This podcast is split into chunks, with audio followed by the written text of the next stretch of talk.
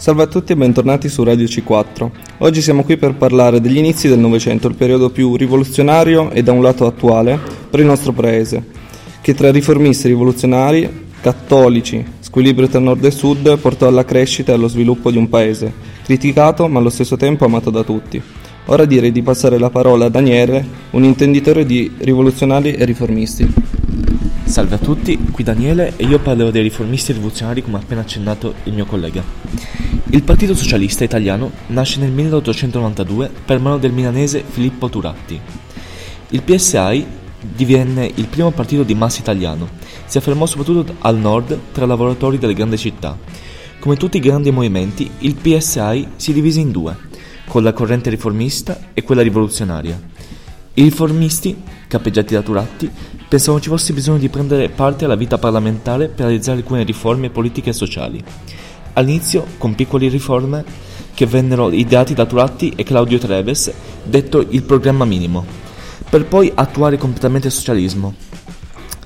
Tra le riforme nel programma minimo erano presenti il suffragio universale, la libertà di organizzazione sindacale, la rinuncia della politica coloniale e l'obbligo di educazione elementare mentre i rivoluzionari, capeggiati da Arturo Labriola, avevano idee più radicali, ovvero il programma massimo, cioè una grande rivoluzione armata a livello nazionale. Durante il congresso socialista del 1900, tenuto a Roma, il programma minimo fu quello preferito, ma l'idea di una rivoluzione non perse strada e appunto uno degli scioperi nazionali più grandi che l'Europa del 1904 avesse mai visto era appunto accaduto in Italia. E inoltre a questo il rivoluzionario era in controllo delle camere di lavoro più importanti del paese. Grazie Daniele per questa infarinatura sui rivoluzionari e riformisti. Direi di proseguire con i cattolici e la politica. Grazie al qui presente Alex. Salve a tutti, le cattive relazioni fra la classe politica italiana e il mondo cattolico costituivano un problema di vecchia data. Quando nel 1870 l'Italia aveva occupato Roma con la forza e Papa Pio IX aveva proibito ai cattolici di partecipare alle elezioni e di impegnarsi direttamente in politica. Fu evidente che questo divieto danneggiasse soprattutto la Chiesa, allontanandola dai cittadini del nuovo Regno d'Italia.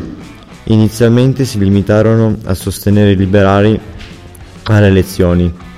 Dopo la pubblicazione del 1891 Enciclidum Renum Novarum di Leone XIII, però nacquero le prime organizzazioni di orientamento cattolico.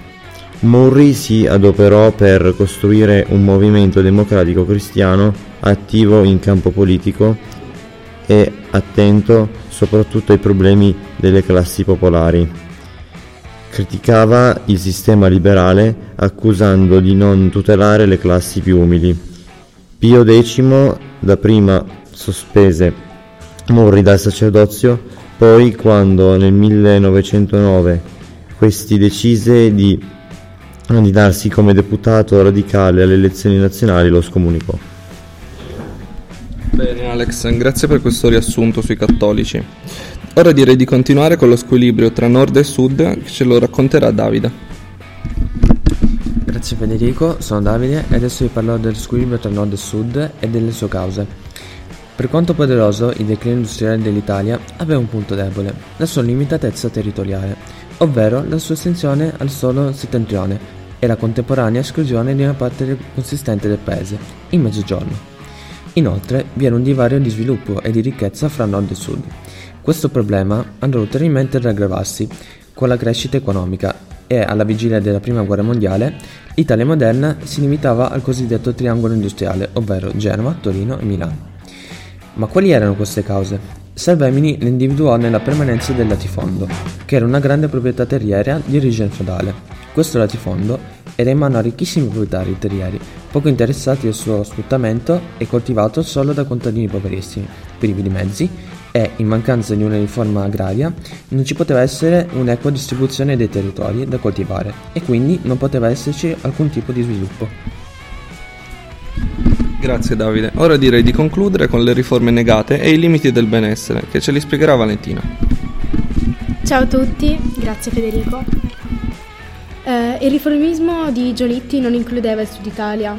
e per ottenere voti e consenso si appoggiava proprio su grandi latifondisti meridionali.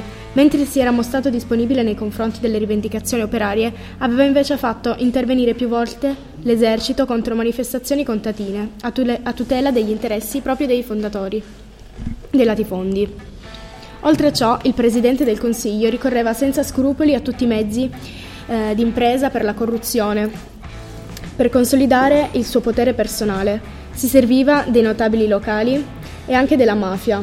Per questo Salvemini lo definì statista piemontese, ovvero ministro della malavita. Era poco interessato ai problemi del meridione, così le riforme suggerite da Salvemini non vennero mai attuate.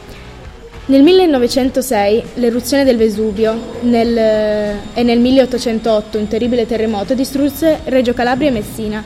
Giolitti impiegò tutte le risorse repubbliche per l'opera di soccorso e ricostruzione.